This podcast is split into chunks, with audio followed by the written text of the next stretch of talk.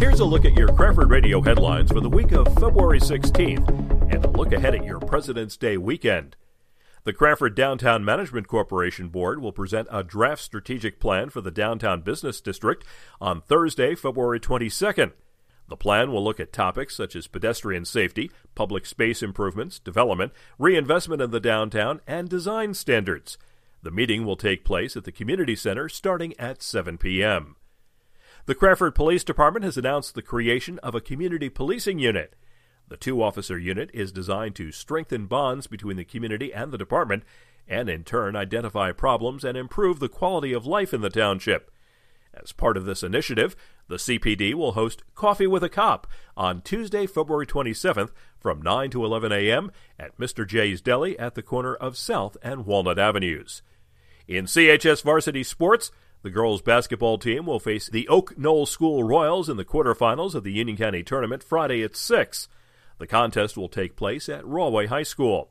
On Saturday, the wrestling team will participate in the District fourteen Tournament at South Plainfield High School.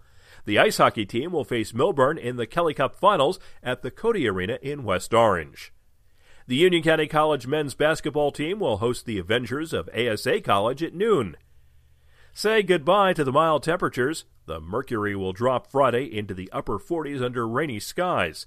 The clouds move out Friday night with a low of twenty-seven. On Saturday, the clouds make a U-turn and come back with a high of forty-one. And on Saturday night, those clouds bring snow into Sunday morning. We could see up to seven inches. Saturday night's low is thirty. Mostly cloudy the rest of Sunday with a high near forty-five. Sunday night has a low at the freezing mark. On President's Day, there could be some rain around midday, the high near fifty. On Friday evening, the Cranford Dramatic Club opens a run of Crimes of the Heart starting at eight. There are also performances this weekend on Saturday evening and Sunday afternoon at two. Also on Friday evening, starting at seven thirty, the Cranford Elks will host Mardi Bra to collect bras for women in need. ten dollars and a new bra gets you in the door for food, music, and more. Additional details on these events and others can be found at Cranford dot com. News provided by Tap into Cranford. For Cranford Radio, I'm Bernie Wagenblast.